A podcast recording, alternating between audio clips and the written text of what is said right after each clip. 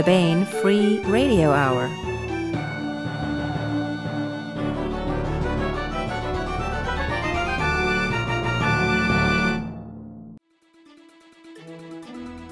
On the podcast, the talking ships of all our tomorrows, and the Blue Ridge Mountain backbone of the dragon of the Shenandoah, oranges and things that rhyme with Hecate. Plus, we continue with the complete audiobook serialization of David Drake's The Sea Without a Shore, all right now.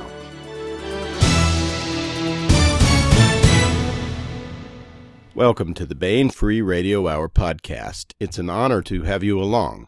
I'm Baen editor Tony Daniel. This time on the podcast, part two and the conclusion of our Authors Roundtable that was hosted by Baen Consulting Editor, advertising copywriter. If you get the newsletter, you have read his dulcet sentences, and editor of the year's best military and adventure SF, David Afsharirad. He hosted a discussion with John Ringo, Gary Poole, Kacey Ezell, and Mike Massa, editors and authors of the great new anthology Black Tide Rising, which is set in John's Black Tide Rising series.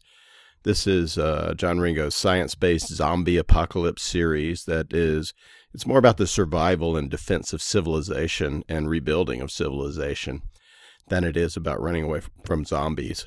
But there's plenty of running toward zombies in the stories in the anthology and in John's books, and getting rid of them with a flourish. And of course, we also continue with the complete audiobook serialization of The Sea Without a Shore by David Drake. That's all coming up. Now, here's the news.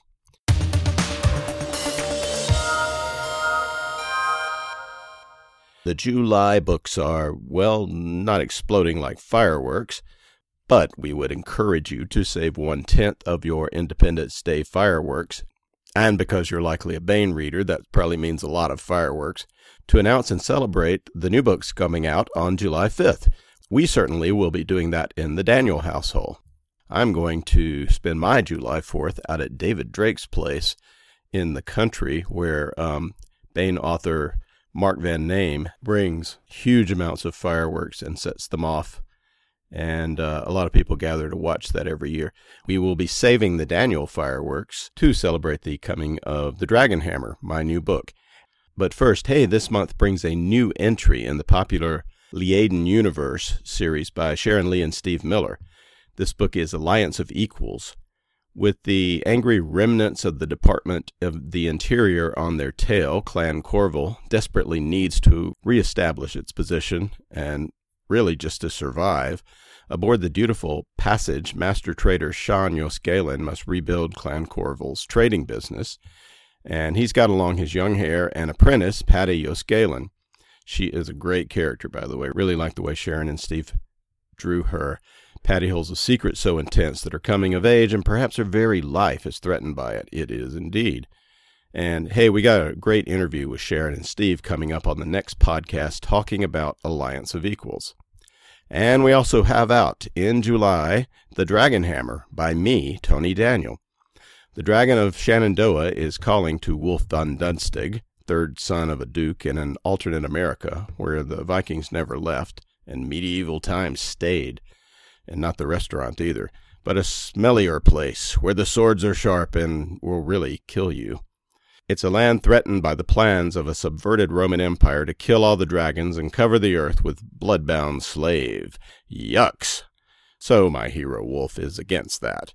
But he's going to have to fight to stop it if he can. Alliance of Equals by Sharon Lee and Steve Miller, who have been writing stories of the Liaden universe for 28 wonderful years, and The Dragon Hammer by Tony Daniel, the Hugo nominated author of five science fiction novels, two Star Trek original series novels, two collaborations with David Drake, and one young adult high fantasy series, are both available at booksellers everywhere.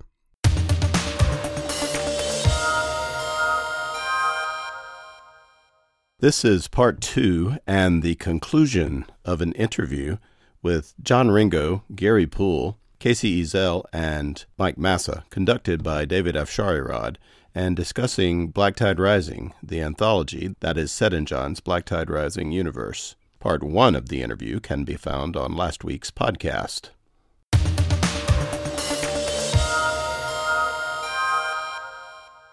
Hey everybody, it's the Baen Free Radio Hour, and this is me, David Afsharirad, for an unprecedented third week in a row uh, we're going to be talking about Black Tide Rising. This is a just out a couple weeks ago new anthology of stories set in the John Ringo Black Tide Rising uh, universe. And here to talk about it today, uh, we have uh, the co-editor of the anthology, Mr. Gary Poole. Uh, he has been in the entertainment and publishing industry for nearly 30 years. In addition to Black Tide Rising, he's worked with John Ringo on over a dozen novels and has adapted several of them into screenplays, all of which remain in development, so we'll uh, keep our fingers crossed for those.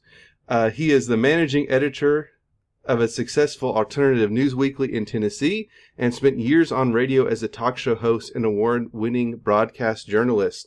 Uh, Gary, thanks so much for being here. Hey, no problem. Makes me sound almost important when you read my bio like that. we try. Uh, we also have Kacey Ezell. Uh, she is an active duty USAF helicopter pilot.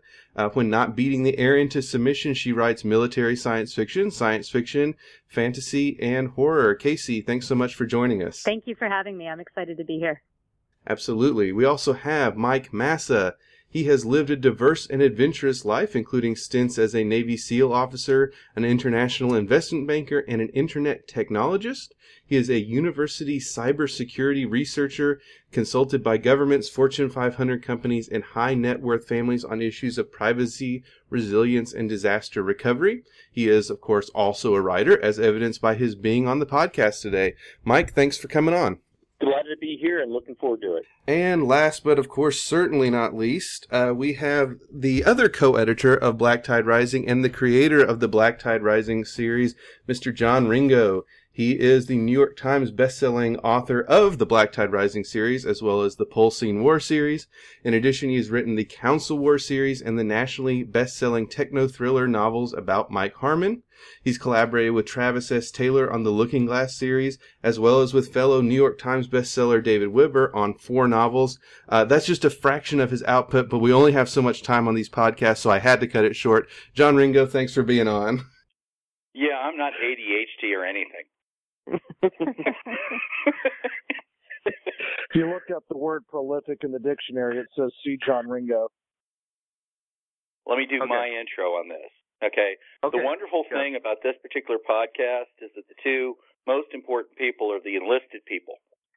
And the officers have to just kind of sit there, right? it's, it's the E4's revenge on the O3s. Yes, the E4s have taken over. It's the E4 mafia is in charge.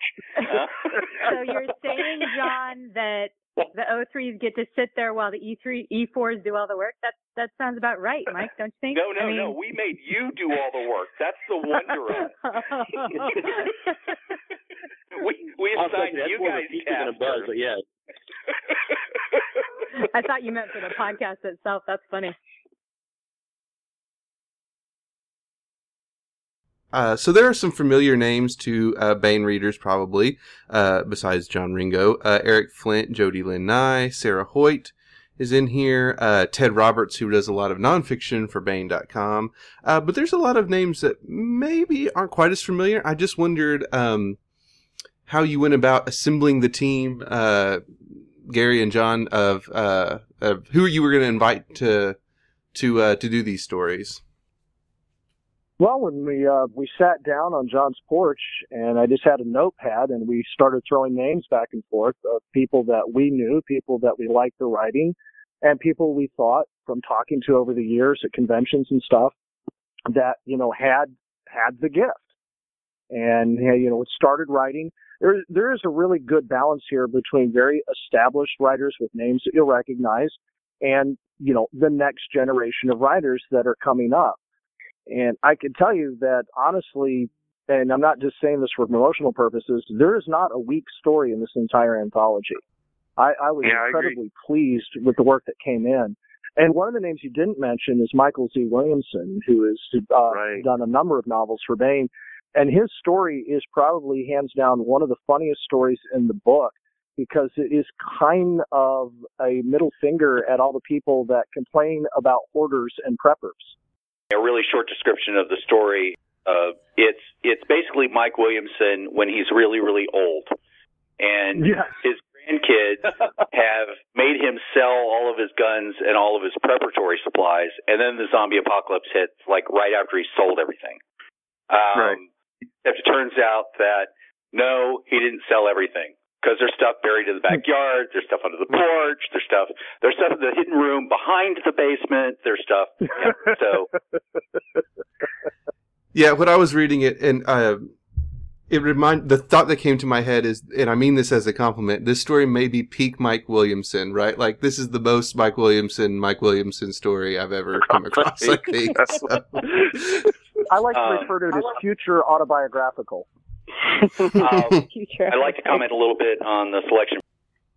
A while back, we did. Uh, I did with. Uh, it's it's got Brian Thomsen on it, but it was actually Jim Minz because Brian Thomsen had passed away. Um, a uh, an anthology called Citizens, the basis of which was all of the authors would be veterans or active duty military. It was the Heinlein's Citizens quote from Starship Troopers.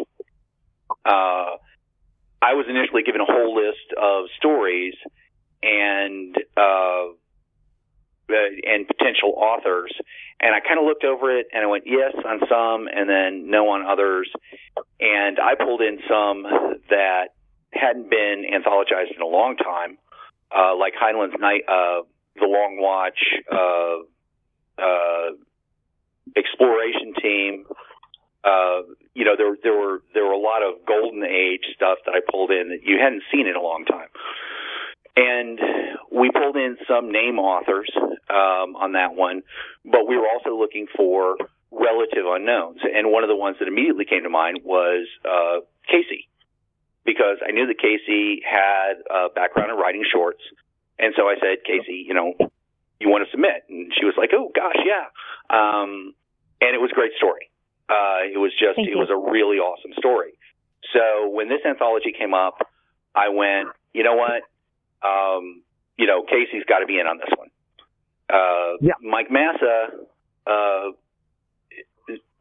Hemingway once said that good writers create, great writers steal. Most characters in a book have a tendency to be based somewhat on someone. And one of the characters in the the first book, uh, Tom Smith, was very actively based on Mike Massa. Um, so there was a story that I wanted to write about what was going on in New York in the background of the main book. And I just didn't have the background and I just didn't really have the ideas. So I went to Mike and I said, Mike, you know, what do you think you can do with this? And Mike went, oh, you know, sure. And he turns in this story and I'm like, holy fornication.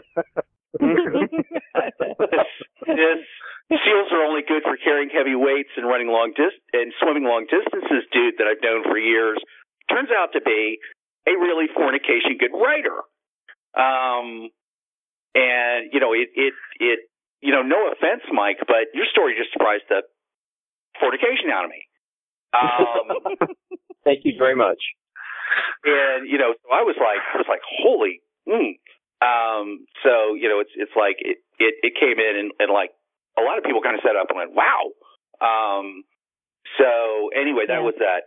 Chris Smith uh, is somebody else that I have known through the convention circuit for a while. Um, he's an interesting guy, and one of the things is it's not invariable that a good writer can tell a good story, but or or it's not invariable that a good writer can tell a good story, or that a good storyteller can can write a good story. Um, but uh, Chris seemed to like the kind of guy that would be able to write a good story. So I was like, "Hey, Chris, you want to try?" And his his was good as well. Um, so Yeah, that's Kacey got to break the news Like- to him that he was in the anthology while they were on a panel together. Uh, I think it was LibertyCon, and his reaction was priceless. Yeah. Yeah. That was a lot of fun. Well, because the the the whole story is that uh John actually let the cat out of the bag at the Baen traveling prize prize show, road show. I always get the name of the panel wrong, but it was it was that panel. Yes, yes, that one. Um, at LibertyCon and um, John was up talking about the anthology. And to my incredible giddy, giggly high school cheerleader delight, um, I was invited up on the stage to talk about it as well. And, um, and John, you know, started listing off authors who were in it. Um, you know, he said Kacey's in it and, uh, you know, Sarah Hoyt's in it and Chris Smith is in it. And I was, I heard that and my eyes went really wide, but unfortunately Chris had gone out of the room because he had a, another panel that was going on at the same time. So I ran to that panel as soon as, as the, uh, the road show was over and, uh, and made the, and told him during that panel. It was really, it was really, really fun. I was under the impression that the primary editor who, you know, was handling all of the the details on this had already informed everyone who had been accepted into the anthology that they'd been accepted. So I did not think of that as being a spoiler in the situation. But uh, without blaming anyone else, Gary. not not to name names or anything, but the primary editor who's responsible for telling people was waiting for the other editor to say yes and no on everything. so he just decided to do it in front of an entire room full of people at a convention. I think it works. It's like, you know, it's like winning an Academy Award or something. You know, you don't know what's in the envelope until you open it up. Um, I wanted to talk to uh, Casey and Mike just a little bit more, which is um, about writing in a, a pre-existing world and um, I guess it sounds like uh, John, you had some something kind of specific you wanted from Mike. Uh, Kacey, was that the case with you? And uh, what what was that like? Kind of stepping into um, a world where there's already like a there's guidelines set up and um, you know a, a, certain you know world building rules you're gonna you have to follow. Well, um, so to answer your first question, no, I wasn't given a specific topic necessarily to write on. The, the guidance that I was given was essentially, um, you know, we want we want to tell some of the other stories um, that you know, because there would be other survivors other than the Smith family and the people who went to sea that they encountered later in the main series, but there would be others. We want to tell some of those stories, and um, so uh, I, again, I, you know, I, I, talked earlier about sort of the, some of the sources of, of the inspiration for the scenario that I came up with. And I ran that scenario by John and Kelly and, um, got the green light. And John made very clear to me that, um, at that time he said, look, if you're talking about a team of cheerleaders, understand most of them are not going to make it. Um, in fact, unless you find some sort of source of vaccine, um, you know, you're, you're talking 70, 30. And, and if you do find sources of the vaccine, you're, you, are you are probably talking about 50% until they get vaccinated. And so, um, so that was sort of how I came up with who lived and who died in, in my story. Um, and, uh, as far as, you know, what was it like to write in, in someone else's world? Um, the truth of the matter, and I don't know, maybe I shouldn't say this, maybe this is a dirty little secret, but the truth of the matter is that I've been writing fan fiction for my own enjoyment you know, since I was a kid. Um, I, uh, um, I, have said before that the whole reason that I'm a, a, pilot is because I fell in love with Anne McCaffrey's Dragon Riders of Pern series when I was a kid, and I wanted to be a dragon rider. So I would make up stories about what it would be like to be me riding on the back of a Pernese dragon, doing the things that Pernese dragon riders do. Um, so that and and obviously I would follow the rules of her world. So all I really and you did was, something. You, know, you need to tell Todd McCaffrey that at La- LibertyCon. I told him. I, I told him that he was. he thought that was funny. Um, but uh, so I um, uh, so because I read the Black Tide Rising books, um, I I had a, a familiarity with with the universe and with kind of how it worked. Um, and um, uh, uh, John and Kelly sent sent me the the electronic files, so it was easy to go back and search for, you know, like when I wanted to look up how do you make a vaccine, I was able to, you know, control F and find that section and read through it again and make, you know, make sure that I wasn't violating anything, um, by that. But, um, but yeah, no, I, it, because I'd read the works and was a fan of the works, it really, it wasn't hard to imagine, you know, how would I function in this world? How would this character function in this world? So. Mike, uh, how about you? Um, what was it like for you stepping into this uh, universe? It well, first off, it was tremendous. It was a huge honor to be asked to participate, and and many many thanks to John. And I don't I don't think John's giving himself enough credit for some of the coaching and suggestions uh, that he at least I know that he gave me um, that I think made the story a lot better. Um, for me, the I automatically assumed that a lot of the stories ashore were going to end with uh, a very, very, very high body count. Um, yeah. And again, I, I lived in Manhattan for a time, and so I was thinking, man, it's it's cheap to travel there. I can't see how that. You know, this is it's going to be a, an absolute charnel house. Um, but uh, uh, Gary released a very useful document that was called the Black Tide Bible, which was basically several sheets of facts and timelines and, and key things that all the different anthology writers, uh, contributors could respect. And that actually made a, I, I referred to that repeatedly, um, especially in the timeline component. Um, yeah, that but, was very uh, helpful. It was, yeah, it was very helpful. I don't know if that's standard practice. I'm a, I'm a new writer, um, but I found that very, very useful.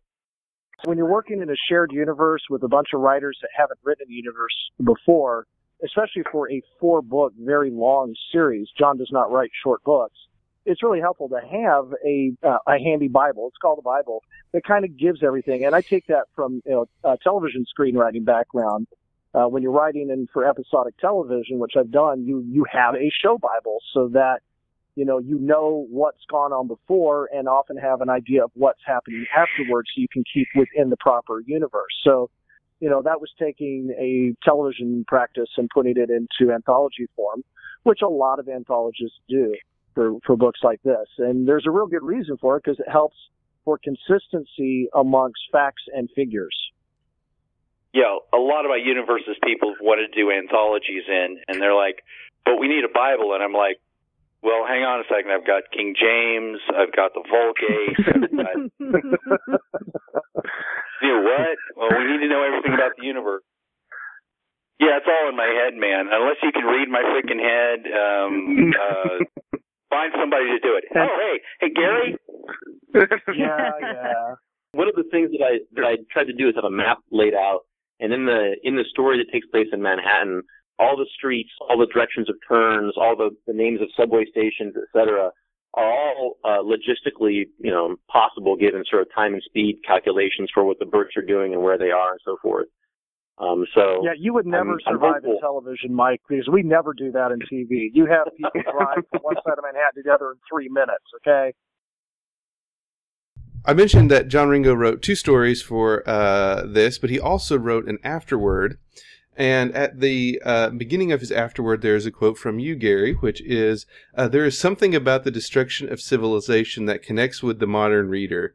And uh, John kind of gives his answer, and I'm going to ask him to give an, an, abbreviated version of it here in a moment. But I thought maybe uh, Kacey, Mike, and, and Gary, you can uh, tell us what is it that you because zombies are very popular, uh, as evidenced by the fact that this was uh, I think number one on Amazon science fiction anthology. Uh, so congratulations. But, um, and obviously also we've got The Walking Dead and umpteen million zombie movies. So, um, what is it, do you think, that uh, about the destruction of civilization that connects with the modern reader? Uh, Gary, it's your quote. Why don't you start?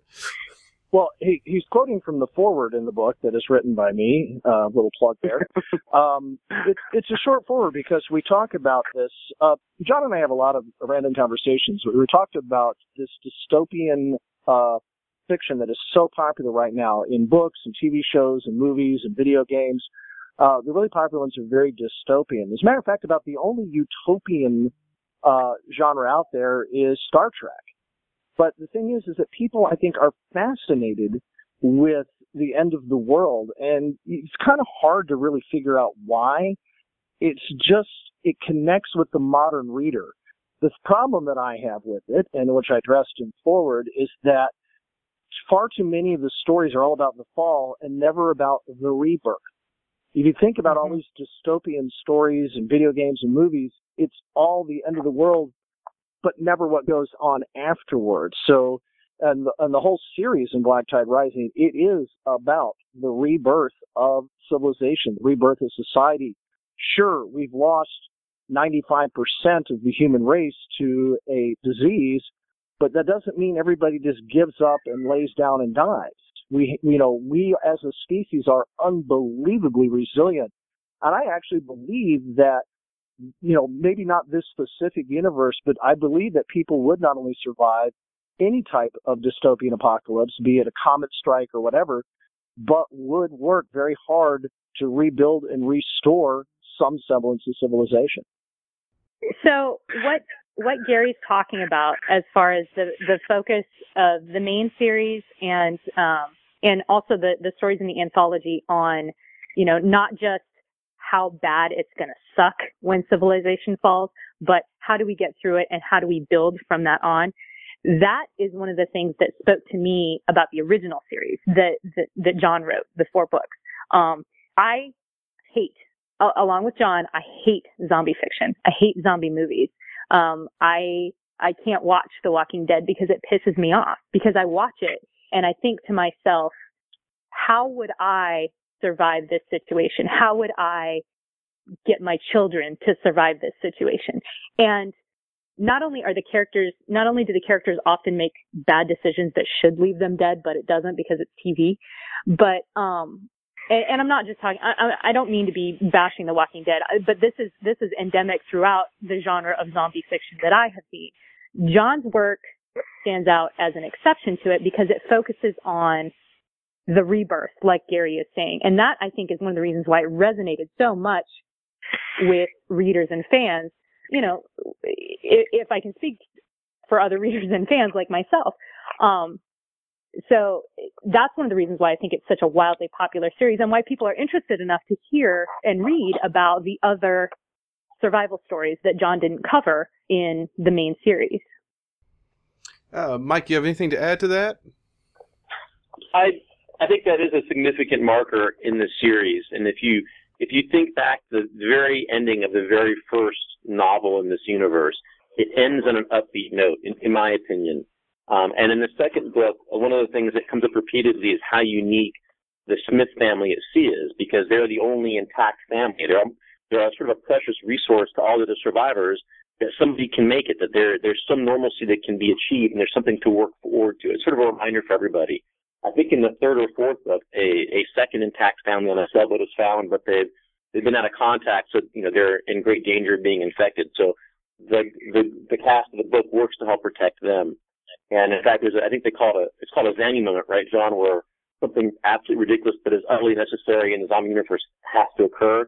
So a multi-billion submarine is towing. Yeah, Zanny, that's it. Is towing a, uh, apocalypse a small uh, sailboat at sea at extended distance. So it's it's the light at the end of the tunnel that me that I as a reader am working towards, um, and I that I appreciate. And, and uh, let me second. Uh, don't want to you know obviously a wildly successful television franchise.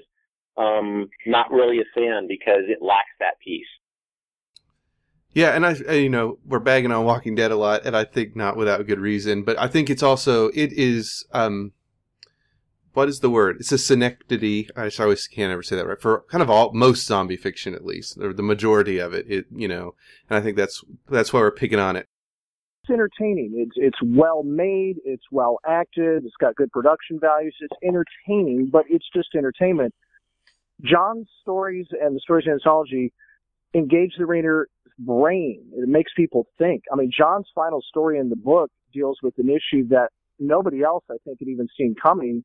And it's a really deep philosophical debate that I found yeah. utterly fascinating. Yeah. Yeah. Yeah. We won't we'll uh, we won't spoil it, but yeah, I, I completely agree. Um, John, did you I know you kind of answered that question in your afterword, um, but did you want to say something about what it is that uh, what it is about the destruction of civilization that connects with the modern reader? Human beings are not evolved to live in large civilizations. Uh, we involved in relatively small groups and septs, and we constantly replicate this. Uh, Kacey was talking about, you know, cheerleaders. Our high schools are based around Paleolithic tribes. Uh, they all have their individual shamanic mascot whether it be the Wildcats or the Panthers or the Bears or whatever. Um, the kids in the schools organize themselves in very, very Paleolithic, Paleolithic ways. Uh, yet within each of those Paleolithic tribes, an individual was important in a way that most individuals in civilization are not. So if you take civilization away, then the individual can put themselves into a situation where I can succeed in this situation and I can be important within a smaller tribe. And that is a big aspect of the Mad Max movies, The Walking Dead, the uh, um, all the very various post-apocalyptics. Everybody's talking about zombie books now. You know, it's all zombies, zombies, zombies, zombies, zombies. During the 1950s, it was all on TV, especially. It was all TV and movie. It was mutants, mutants, mutants. Um, during the 1980s, it was uh, the 1970s and 1980s. It was the nuclear war that was going to happen at any moment.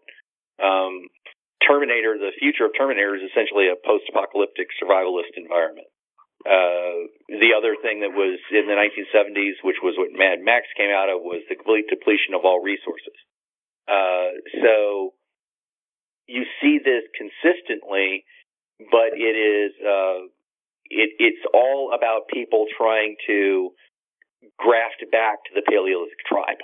That's my take on it. That's a, that's an interesting take that I don't think I've heard before, but it makes a lot of sense when you lay it out like that. To me, anyways. Well, guys, we're getting close to being out of time here, but I wanted to ask. Uh, I felt like there were some hints dropped, and uh, I do uh, know a little, a little, bit about this, but I wanted you guys to tell the readers what is next for uh, the Black Tide Rising series. Is this it, or is there going to be more? but wait, um, there's more. If you order now, there's more. free set of Ginsu knives. Yeah, there's a. I, I am. I'm outlining the next core book right now. Um, one aspect of that outline is waiting on another book, which I can't announce yet because it's going to be announced at LibertyCon. Um, mm-hmm. I, I need to know some of the stuff that goes on in that book before I can decide how the next core core book goes because we might be linking some characters back up.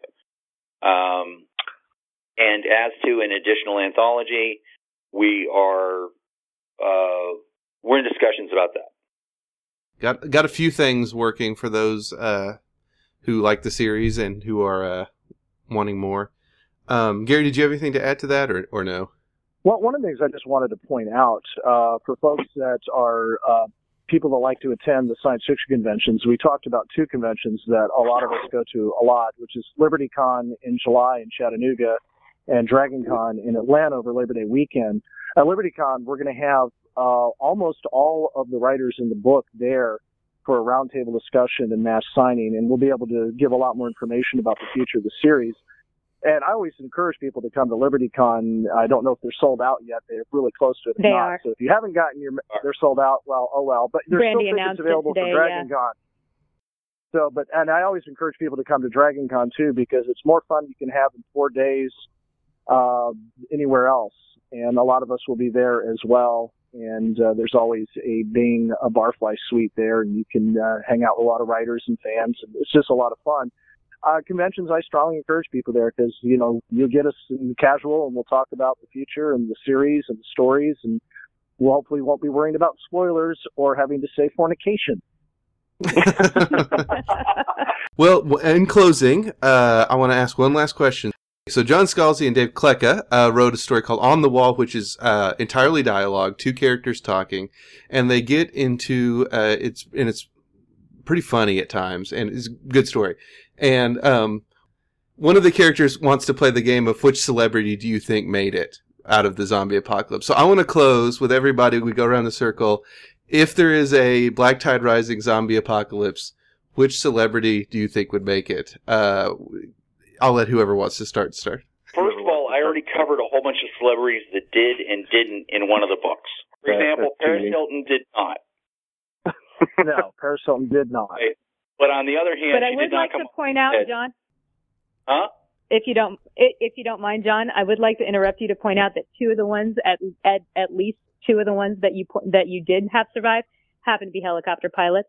So you know, just saying, we're kind of badass like that. Which two? Harrison no, Ford and yeah, uh, the Prince. Yeah. Who, who yeah, and uh, uh, the Prince. The Prince is a helicopter pilot. Both princes are helicopter pilots. Oh yeah, I, I wasn't counting the prince. I thought you meant one of the celebutants that was in the. Oh no no no yeah. Okay. No, Harrison Ford can't survive Star Wars, but he'll survive the zombie apocalypse. right.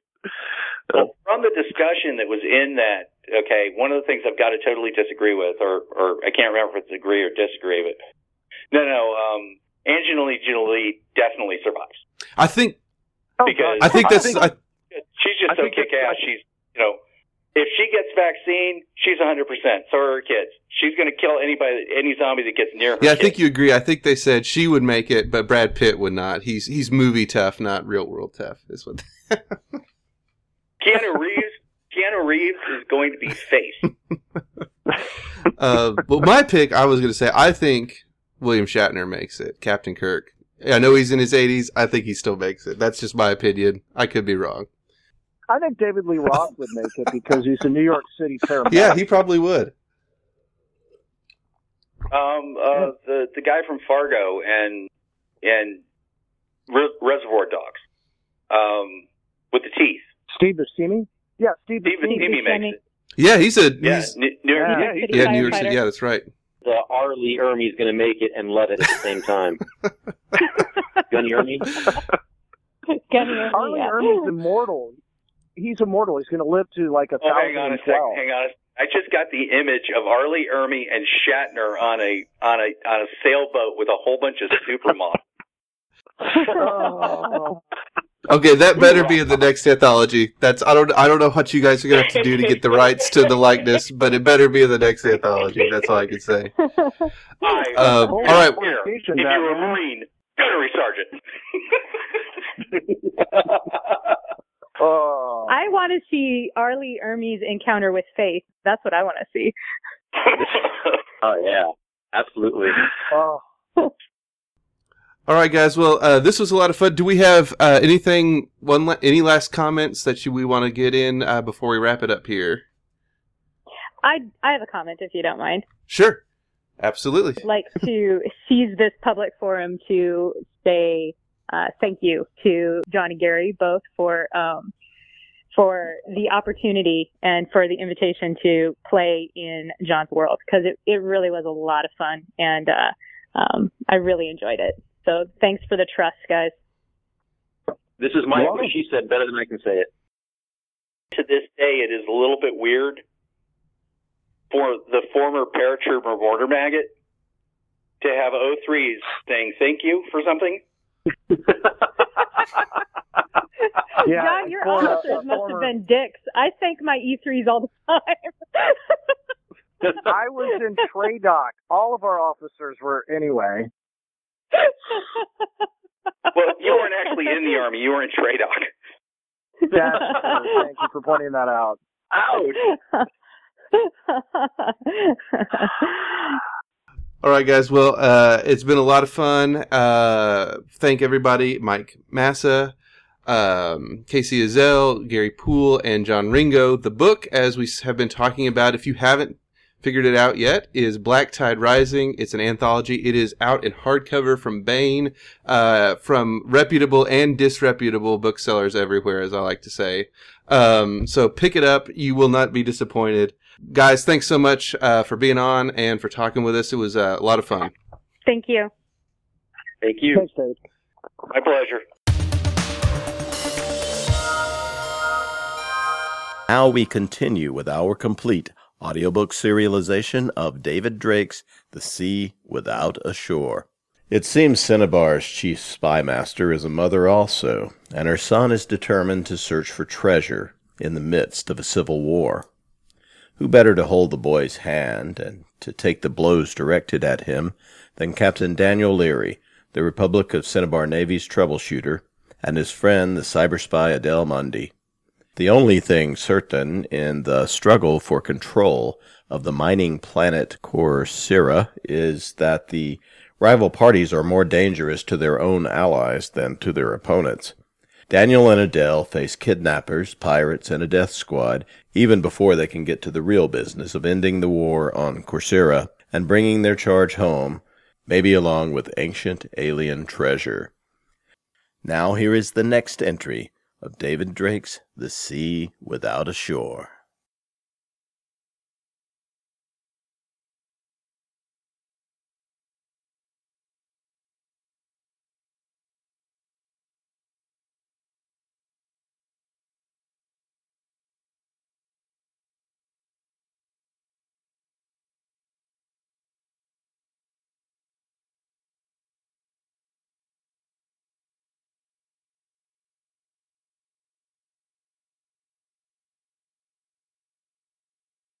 Chapter 2 Bantry Estate, Cinnabar. The run back to Bantry village was long and tedious at the best speed the skiff could manage, but Daniel found that he didn't care. He sat, more comatose than relaxed, in the bow while Hogg held the tiller. Not that much guidance was required. That was too bloody close, Hogg said harshly. He didn't need to detail what he was thinking of. Even this close to shore on a calm day, the skiff was unsteady when they crossed the inlet through the barrier islands. Bantry's seawall protected the houses, and the commercial fishing fleet needed the inlet to shuttle between the sea and Bantry's processing plant. I wasn't afraid at the time, Daniel said, opening his eyes. Now, every time I think about that eel's fangs, they get another inch longer. They were bloody long enough in all truth, Hogg said. I don't guess you could see 'em, but I bloody could. I didn't get a good look till you put a spike through his brain, Daniel agreed. That was a nice thrust. Nice as I ever made, Hogg said, but he sounded desperate and angry rather than deservedly triumphant. I wasn't bloody sure I could do it. I was sure, Daniel said, which was the truth, but he'd have said it anyway. Hogg had been afraid because he had nothing to do but wait while death wriggled toward the young master. Daniel had been busy trying to splash backward with one hand and to guess where the skiff was and where the eel was, while all the time planning how to get himself into the boat, while holding the lure in the water with his left hand till the last instant. He hadn't had time to worry about dying, though if asked, he would have said it was probable. Wolf eels weren't exactly poisonous, but their fangs were so septic with decaying flesh that the chance of surviving a bite was negligible. Daniel looked up at the seawall as they puttered toward the little harbor, a niche behind a breakwater where small craft could be dragged out of the water. He had thought that Miranda might be waiting up there for him, but the only greeting was a chorus of, Hey, Squire! from Hebney, Colfax, and Riddle, who spent most of their time on the seawall drinking ale. Two of them were crippled, and all three were old. They weren't so much idlers as past the ability to work. Miranda hadn't known when he would be back after all, and she couldn't have expected an ordinary afternoon's fishing to lead to, well, what it had. Hogg nosed them into the little harbor. Daniel! Miranda cried, springing up from the concrete bench cast into the breakwater. She had been on the dock, not up on the seawall. Oh, darling, I'm so glad to see you. Got it? said Hogg, grabbing a bit to steady the skiff. He waited to tie up until Daniel had stepped out. Daniel hugged his fiancée. He was a little embarrassed to have thought that Miranda hadn't come to greet him, and more than a little worried because her greeting was so enthusiastic. Did she know? Daniel, Miranda said, stepping back slightly. I invited Tom Sand to dinner tonight. If I did wrong, I apologize, but it sounded important, and I didn't know when you would be getting back. Of course it's all right, Daniel said heartily as he wondered what was going on. I'd better get cleaned up. I went swimming to free the lure the last time. Which was enough to say about the fishing trip, he decided. Miranda knew his work was dangerous, but there was no need to tell her how dangerous bad luck could make his leisure. He gestured her ahead of him to the cast staircase, the steps were slippery, so that put him in a position to catch her if she fell. A vanishingly improbable event, but a reflexive matter of courtesy. That's, uh, the builder, you mean? he added. Ah. And he's coming for me, not Adele? The only Tom Sand Daniel knew was the major contractor who, as a favor, though Daniel wasn't sure who the favor had been to exactly, had built the community building which Daniel had given to Bantry. Daniel had gotten on well with Sand the few times they'd met, but they were barely social acquaintances. Sand was also the husband of Bernice Sand. Daniel knew as little as possible about Adele's intelligence work, but he couldn't help making that connection when heard the name. Yes, Miranda said, pausing for Daniel at the top of the seawall. I told him you were out fishing, so I don't think he could have thought I meant Lady Mundy. Another woman would have told me that I was treating her as though she were a moron, Daniel said. You are far too sweet to say that, even if it's true, for which I apologize. He grinned and kissed her. A pair of housewives chatting on one's doorway giggled, and a man, one of the trio on the seawall, cackled, Give her another one, Squire! She's too pretty to stop there! Miranda was tall and fair, attractive by any standard. She wasn't beautiful at a glance, but even on first meeting, she had projected an aliveness that set her apart from the conventionally lovely girls whom Daniel had dated to that moment. Daniel waved to the idlers but avoided eye contact. He was the squire whenever he visited Bantry, in fact, though not by law. He had the respect of everyone on the estate and their due deference also.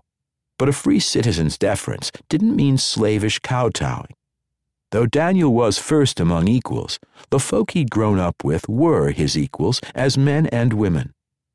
It was a little awkward, Miranda said in a low voice as they walked toward the manor house. Cloris, the housekeeper, Widow Green, took the call and told me that Master Sand was calling for the squire. I picked up the phone and said that you were fishing, but that I'd have you call back as soon as you got in. And I called him Tom because, of course, we've been introduced. Right, said Daniel, nodding. He hadn't seen the problem yet, but he knew there had to be one for Miranda to be agitated. He hadn't planned to tell anyone but you that it was him calling, Miranda said. Cloris recognized his voice, and I didn't realize that he hadn't identified himself. He was surprised when I called him Tom. Daniel laughed. Cloris has an ear for voices, he said. I doubt she's heard Tom Sand speak more than half a dozen times in all her life and that just a few words each. I certainly wasn't expecting to hear from him. He looked sharply at Miranda as they reached the veranda. Did he say what it was about? He asked to come to dinner, Miranda said, entering as Daniel held the door for her. He said his wife wouldn't be along. I told him that he was welcome and that if he liked, I'd leave Bantry. She paused in the front room. The rambling old building was being spruced up now that Daniel was spending time at Bantry again, but the air held a cutting hint of the bleach which was being used on the mold. He said he wouldn't think of putting me out, but that yes, he'd appreciate privacy with you during dinner, she continued, holding Daniel's eyes. I know it wasn't my place to invite him, but he sounded so worried, and I didn't know how to get to you. Daniel took her hands. Miranda was as concerned as he'd ever seen her, afraid that she had interfered in his business. Throughout their relationship, she pointedly had tried at all costs to avoid that. Thank you, dear, he said. You did right. You had to make a decision, and you chose the better of two options. Either was acceptable, and anyway, I wouldn't be upset if you'd guessed wrong. So it's three for dinner, Mirandy? Mistress Green said, calling across the front room. Daniel and Miranda were still in the entrance hall with old paddles, fishing poles, and yard tools, some of them broken. Two, Cloris, Miranda said, looking over her shoulder with a bright smile. I'm going to check with Gwen Higginson, wife of the head of the fish processing plant, to see if they've got room at table for me while the men talk business here. Mistress Green snorted. If she didn't, she'd put her husband out in the shed to make room, she said correctly enough. Cloris, Daniel said. Hogg and I caught some sprats. Tom Sand and I will have those, but I've got to shower. That car of his will make it from Xenos in two hours if he pushes it.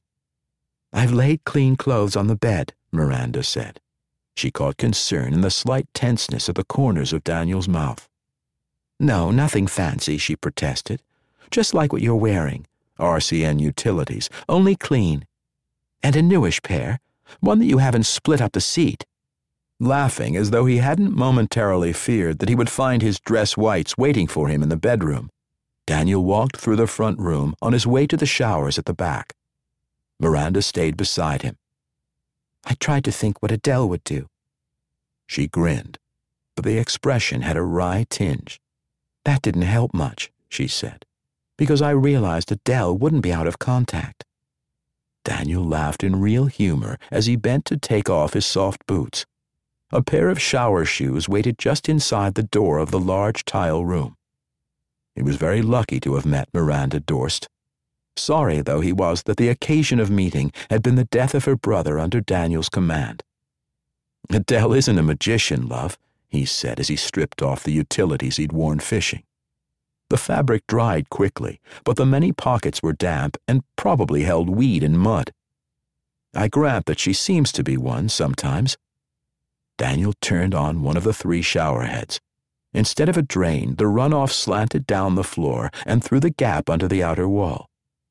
One good thing about this Tom Sand business was that Daniel was no longer thinking about the wolf eel and what hadn't quite happened.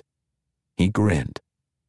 Instead, I can worry about what Mistress Sand's husband needs to tell me in secret, and what that means for me and Adele.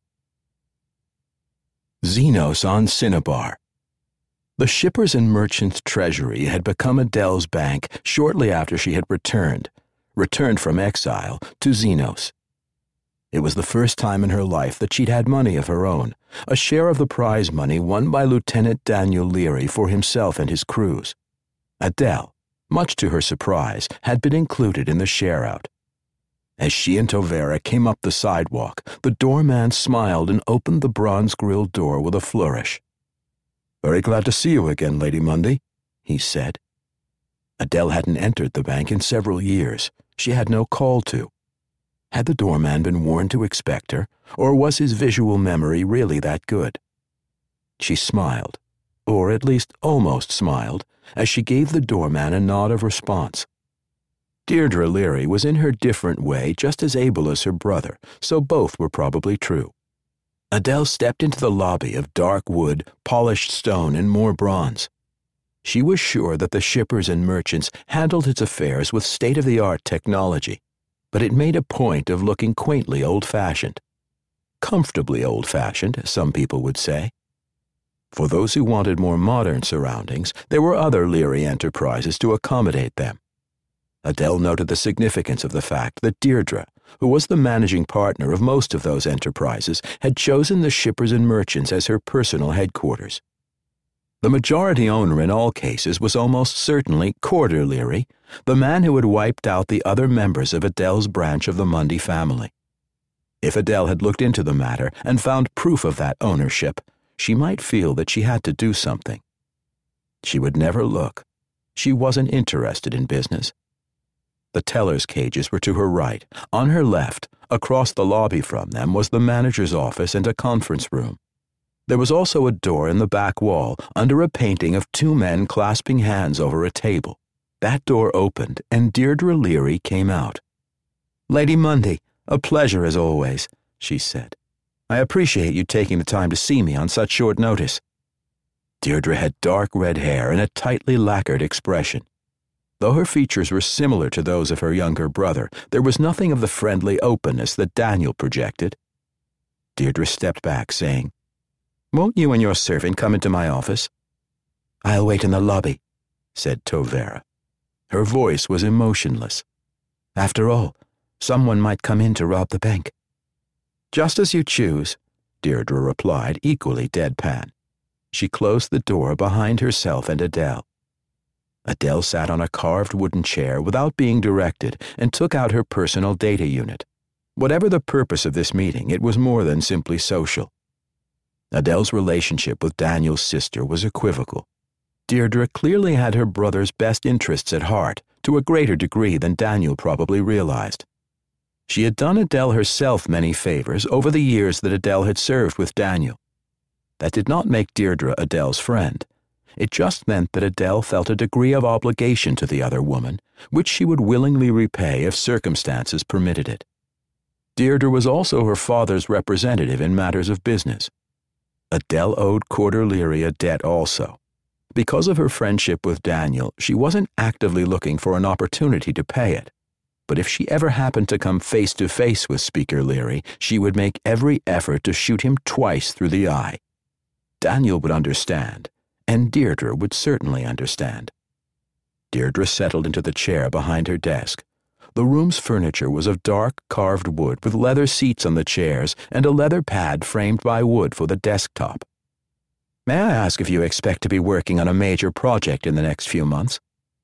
I do not, said Adele. I'm waiting to die, she thought, which of course could be said of every waking moment of her life. In context, all that mattered was that nothing she was doing at present was of the least interest to anyone else, particularly to Mistress Sand.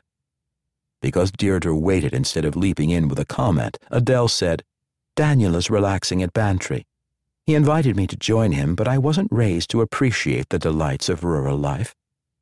She smiled slightly. Fortunately, Daniel and I know one another well enough that I don't have to pretend interest in his offer to avoid offending him. At some point, probably very soon, judging from Daniel's past behavior, he will decide that he wants another command. I will expect to accompany him when he does. I see, Deirdre said. She tented her fingers before her on the black leather, then looked up to meet Adele's gaze squarely. She said, I'm being blackmailed over financial and political matters. I need someone to act for me in the affair. If you are willing to take on the problem, I will give you carte blanche to solve it. She made a dismissive gesture with her left hand and added, And of course pay you whatever fee you set. The fee was minor to both of them. To Deirdre because she controlled vast wealth, to Adele because she didn't care very much about money. Give me the background to the situation. Adele said quietly. She had considered the request thoroughly in her several seconds of delay. Her first impulse, as generally, had been to begin searching with her data unit. She smiled inwardly. It would have been difficult to get the information that way, though it would have been interesting to try. Deirdre nodded. A Pantalarian businessman named Arnaud, she said, has become a member the leading member of the Council of Twenty which rules Pantalaria since the planet regained independence following the Treaty of Amiens. Adele had noticed a minuscule hesitation before Deirdre began laying out the data. But it had been no more than Adele's pause before she decided to pursue the matter instead of walking straight out of the office, the bank, and Deirdre's life. There had been none of the usual maundering. This must remain secret, or you'll have to swear not to say anything about this or other such nonsense. Deirdre had asked for Adele's help. Adele had asked for information which she would need to provide that help. Nobody who knew Adele would have assumed that she would accept a proposition without learning the details for anyone except Daniel Leary. At the beginning of the recent war, between Cinnabar and the Alliance, Arnaud owned a small repair yard, Deirdre continued. In the course of the war and after Pantalaria had been annexed to the Alliance of Free Stars, Arnaud found outside investment to expand his yard and to construct ships of some size. Among the yard's projects were five or six destroyers, which operated as elements of the Alliance fleet in battle against the RCN. Deirdre grimaced and stared at her fingers again for a moment, then looked Adele in the face again. I was the outside investor in Arnaud's yard, Deirdre said. That is, Bantry Holdings made the investment. She smiled wryly. It's been quite profitable for us, she said. Though peace will require some adjustments. I would have expected you, Adele said carefully, to have walked through a series of cutouts which would make it impossible for the investment to be traced back to Bantry Holdings in a provable fashion. Then Adele shrugged. There could be allegations, she said. But there are always allegations. Your enemies will believe them. Your friends will pretend that they don't. Deirdre made a sour face. Under ordinary circumstances, she said, that would be true. Though I'll admit that when I looked at the detailed records, I found that the security arrangements weren't as complete as I would have wished them. My primary concern, however, is that Councillor Arnaud is the party threatening me, he probably can prove our close association during the war. I see, said Adele, because she suddenly did see. Please wait a moment. Deirdre had said that she was the blackmail victim, but in fact the information led to Bantry Holdings, which she now managed. At the time the initial investments were made, Deirdre could not have been more than 10 or 12 years old. Corder Leary himself had been in charge. Adele felt her lips quirk into a smile. She had allowed herself to pretend that she could associate with the Leary family, but not with its patriarch, Speaker Leary, who had murdered her family. Reality had just forced its way to the front, as it had been certain to do unless Adele had died before that happened. She had two options. On reflection, she found herself unwilling to cut herself off from Daniel Leary and through him the RCN, the first real family Adele had known in her life. All right, Adele repeated. In for a soldi, in for a florin.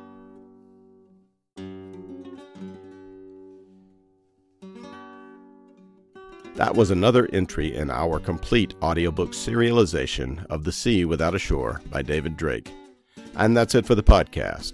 Thanks to Audible.com, to David F. Afsharirad, and to podcast theme composer Ruth Judkowitz. And a boatload of grenades for use in zombie ship clearance, and a huge round of applause from the Van der Waals Angels for making the Earth a more interesting place to look down upon, to John Ringo, Gary Poole, Kacey Ezell, and Mike Massa, editors and authors of the exciting and zombie crunching anthology Black Tide Rising. Please join us next time here at the hammering heart of science fiction and fantasy, and keep reaching for the stars.